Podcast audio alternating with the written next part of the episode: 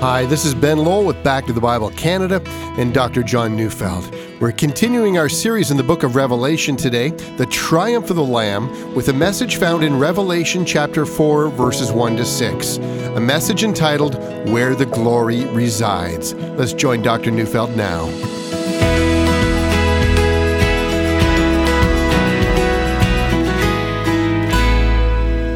A number of years ago, when one of the teams who were expected to do very well in the World Cup of Soccer actually lost early, it was said that the team had disgraced their nation. And that got me thinking. I can't imagine that succeeding or failing in a sporting event is any measure of a great or glorious nation. That same nation whose team lost also was a nation whose slums and squalor are a disgrace where corruption in politics was commonplace, and where the middle class hardly existed. In its place were the very few who were rich and the masses who were poor. No victory on the football pitch made one bit of difference as to whether that nation was great or not. Greatness lay in another place. You know, throughout history, nations and empires have claimed the title of greatness.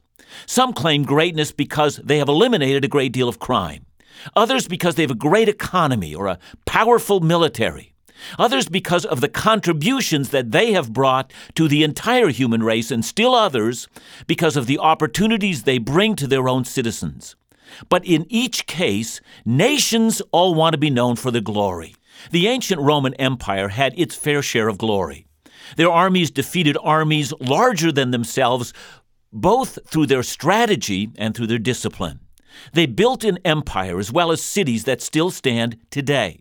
Roman building and engineering was legendary, as many of their roads, waterways, and buildings still stand to this day. The Romans introduced an alphabet which much of the world still uses today. Their system of law formed a basis that we take for granted today. Theirs was a glorious empire. But of course, Rome had a dark side.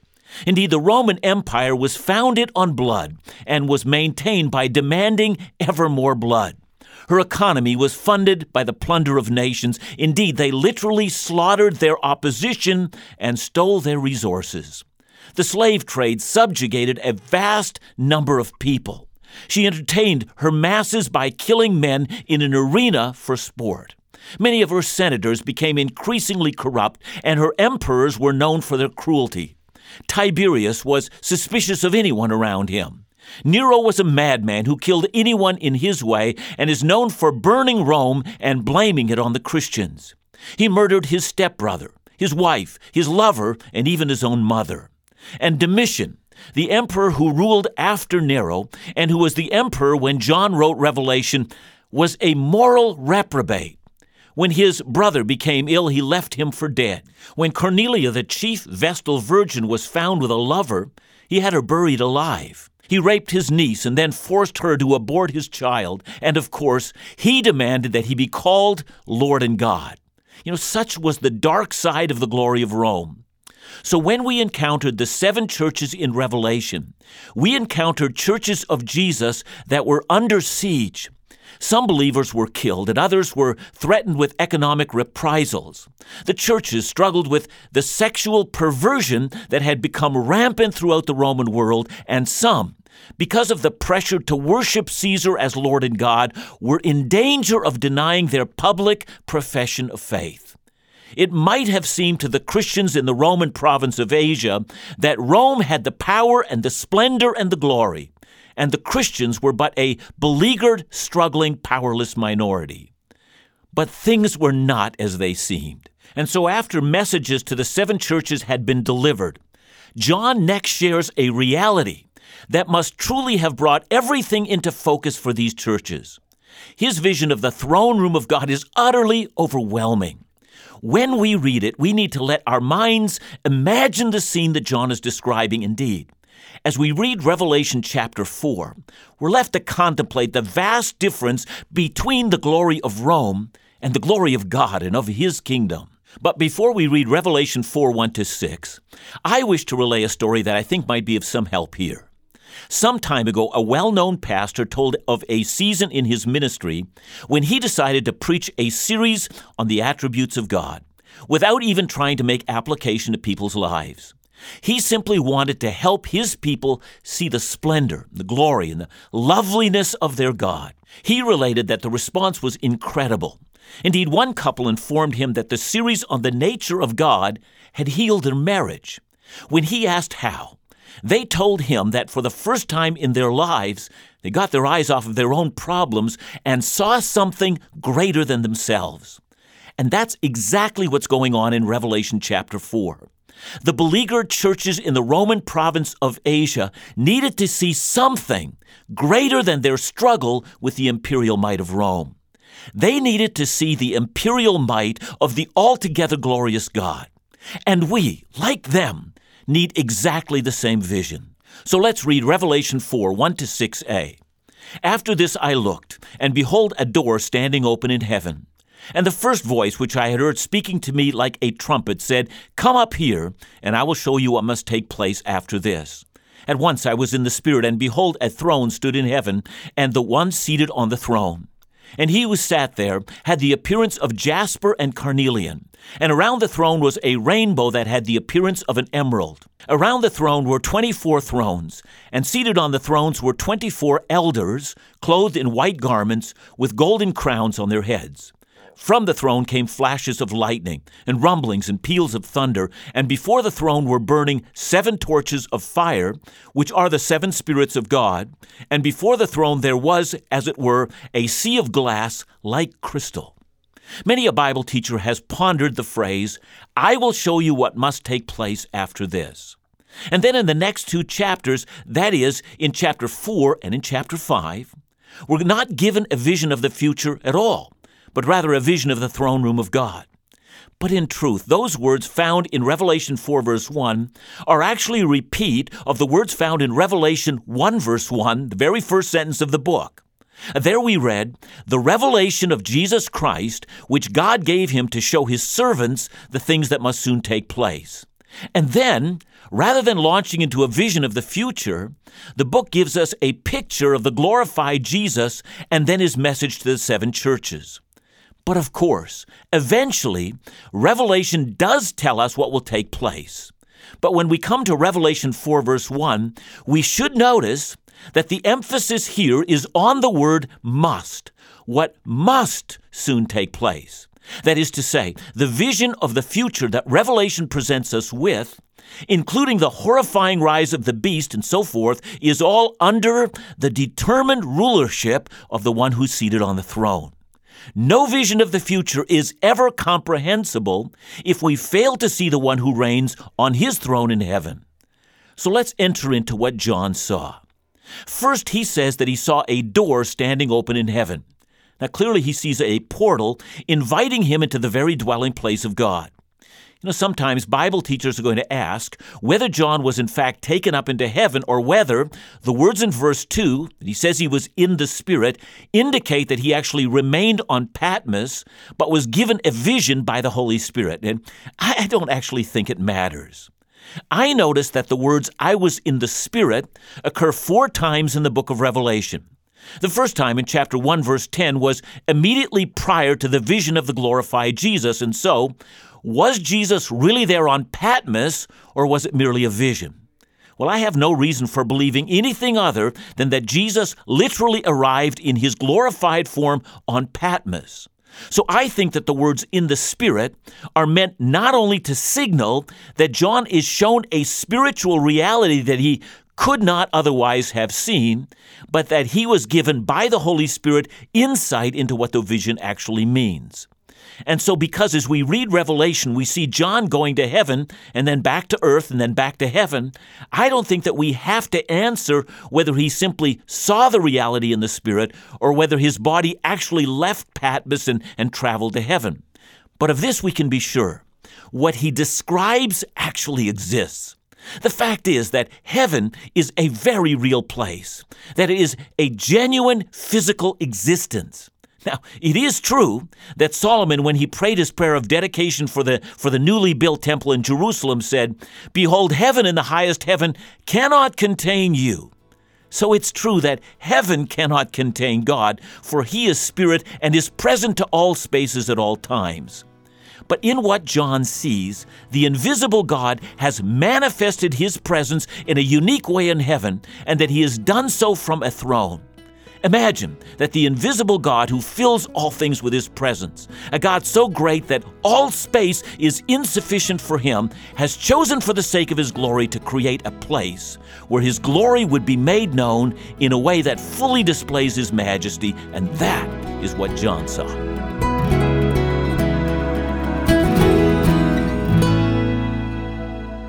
Are you interested in becoming an integral part of the Back to the Bible Canada ministry team?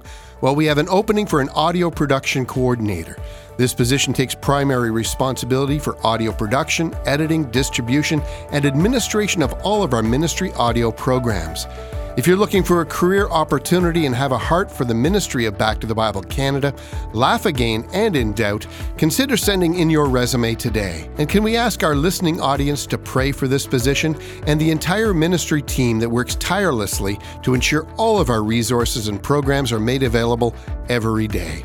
For more information about this position, visit backtothebible.ca and click on Careers, or send in your resume for the position of Audio Production Manager at hr at backtothebible.ca.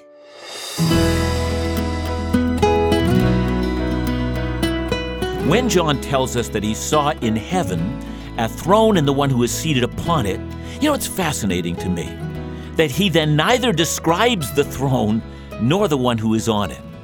All that he tells us is that he had the appearance of jasper and carnelian. See, now our problem in reading this is that we can't be sure whether, for instance, the jasper that's described here is the same stone that we call a jasper today. So today, a jasper is a polished stone that has a number of colors in it, and it's neither translucent nor transparent. See, our problem is that that doesn't seem to fit the description of it found in the book of Revelation. See, if we go forward all the way to Revelation 21, verse 11, we read a description of the New Jerusalem, and there we read, having the glory of God, its radiance like a most rare jewel, like jasper, clear as crystal. And so, if a jasper was clear as crystal, and a modern jasper is anything but that, See, we have to conclude that we're talking about a very different stone than the one we call a jasper today. See, that would mean that a jasper that is crystal clear and brilliant, well, some suggest that it might be referring to a diamond. And then the carnelian is a blood red stone, and some have suggested, therefore, that a jasper is symbolic of the holiness and purity of God, and that a carnelian is symbolic of God's wrath and judgment of evil. And that might be right. But then John says he sees a rainbow, the color of an emerald, surrounding the throne. The rainbow, of course, reminds us of Genesis 9, where the rainbow was a sign of God's covenant that he would not destroy the earth with a flood again. And so, if you can imagine colors that speak of first the holiness and the purity of God, then his righteous anger and judgment against evil, and all the while surrounded by a symbol of mercy. See, all colors in perfect balance with each other. That's what emanates from the throne of God. And then, having described the one on the throne in holiness, in wrath, and in mercy, John then describes 24 thrones with 24 elders seated on the thrones. They're, they're dressed in white, they have crowns on their heads. And again, as with the colors, we're called upon to contemplate what that might mean.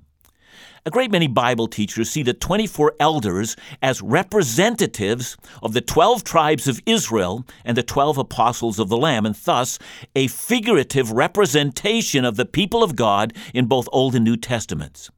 Now, in some ways, that seems to fit because, as you might remember, Jesus promised the church in Smyrna in chapter 2, verse 10, to be faithful unto death, and they will receive what? The crown of life. And in chapter 3, verse 5, the church of Sardis is told that the one who conquers will be clothed in white, which is, of course, the color of the robes that these elders are wearing. And in chapter 3, verse 21, the church of Laodicea is told that the one who conquers will sit with him on his throne. And so, from one perspective, all that seems to make sense. But on the other hand, there are reasons in which we might see the 24 elders as angelic beings rather than human beings. Well, for one, they seem to be among the four living creatures, not among human beings. Indeed, when we get to chapter 5, we see the 24 elders constantly grouped with the four living creatures. And when we come to chapter 7, verse 11, there we read, And all the angels were standing around the throne and around the elders and the four living creatures. And then in verse 13, we read, Then one of the elders addressed me, saying, Who are these clothed in white robes? As if the elders are distinct from the martyrs of Jesus and the followers of Jesus. You know, furthermore, chapter 14 pictures the redeemed of the earth singing a song before the throne and before the elders. And finally, back in chapter 5, verse 9, the elders praise God for having ransomed people for God, almost as if they're making a distinction between themselves and the ones who have been redeemed. You know, it's for all those reasons and a lot more that I personally believe that the elders are God's council of holy angels. Now, uh, some of you might remember 1 Kings 22, verse 19, in which the prophet Micaiah said, I saw the Lord sitting on a throne, and all the host of heaven standing beside him on his right and on his left. Or you might remember Psalm 89, verse 7, which calls God a God greatly to be feared in the council of his holy ones. And that, of course, is referring to the angels.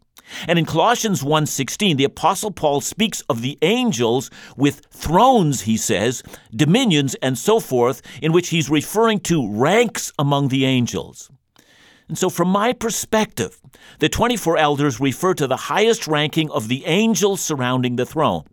No doubt they're great commanders who oversee the ranks of angels who constantly do the bidding of God. But John's still not done.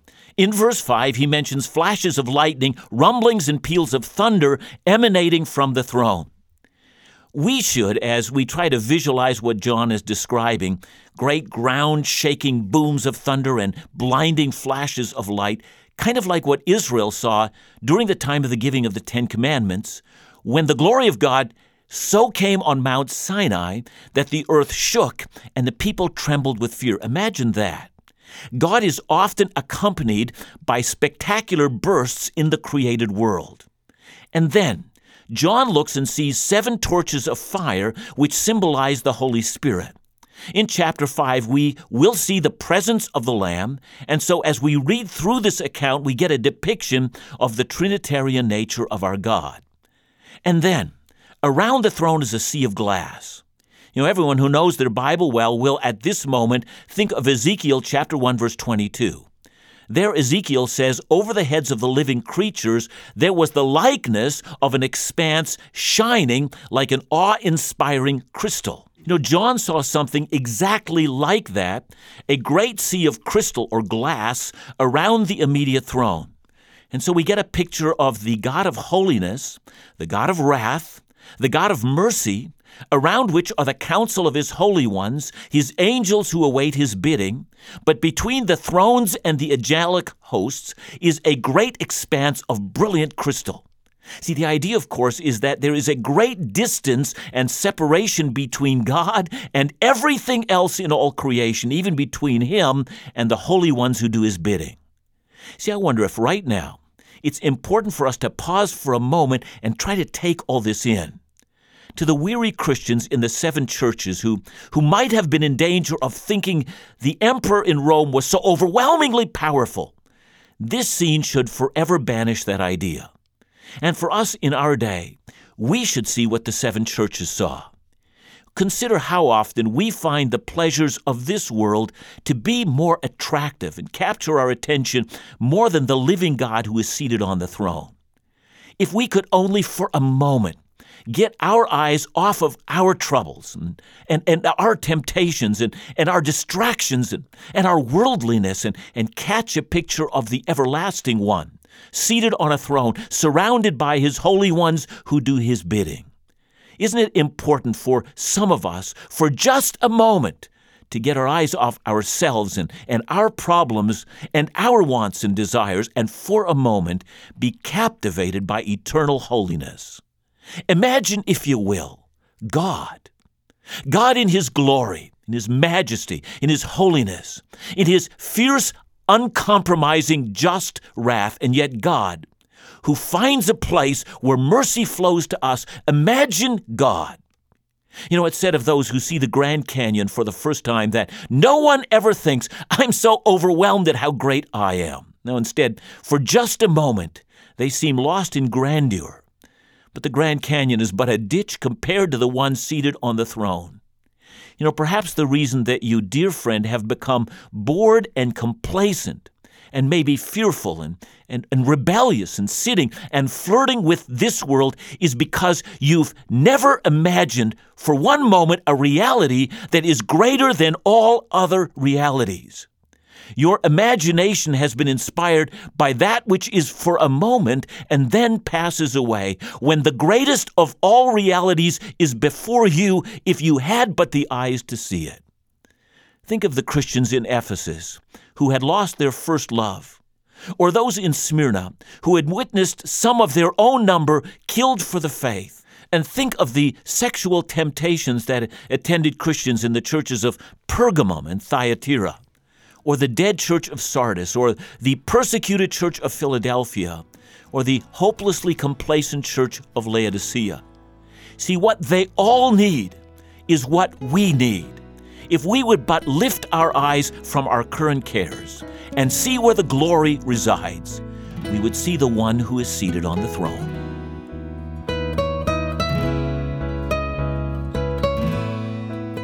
John, that is a great picture of God, His grandeur, and, and the opportunity we need to take to, to look toward Him. Uh, but I guess some question might be Did you get it all right? Is everything you're doing and everything you're saying like fit the picture perfectly? Does that really matter in the end, or is it more critical that we understand who Jesus is? Yeah, I, I, think that's that's the real issue. You've put your finger on it, Ben. For us, you know, I mean, especially when it comes to the the 24 thrones that are around the throne of God, um, I, I, do think that as I continue to read through Revelation, that I think these are the angelic hosts or the, the captains of the Lord's armies. But let's just say for a second that I'm wrong, that it really refers to, you know, uh, either the saints of God or the saints in the Old Testament, New Testament, or however you put that. And let's say I've got that wrong. It still doesn't change the picture as a whole. We may have misunderstood one detail of the picture, but the whole picture remains before us, and the point is the same. If we can just get our eyes off of ourselves and look to God, everything changes. I mean, I, I, just kind of imagine all the time that that harassed group of churches in the Roman province of Asia, and, and the real word here is get your eyes on God. Same for us.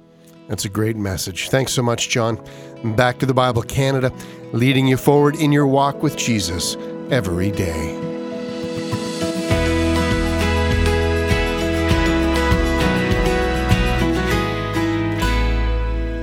It's happening. After a two year break, Back to the Bible Canada is inviting you to join us February 2018 for a Celebration Caribbean cruise. One week of cruising the pristine waters, visiting beautiful island vistas, and most importantly, joining the Back to the Bible Canada ministry team, including Dr. John Neufeld, Laugh Again's Phil Callaway, and very special musical guests and new friends from coast to coast in a time of reflection, refreshment, worship, and fellowship with God's people. These events are incredibly popular, so don't hesitate to reserve your spot now and sail the Caribbean with Back to the Bible Canada. For cruise and registration information, call us at 1 800 663 2425 or visit backtothebible.ca. And an important reminder to all of our Back to the Bible Canada supporters no ministry funds are used to facilitate vacation events. The entire cost of the event is met exclusively by those who participate.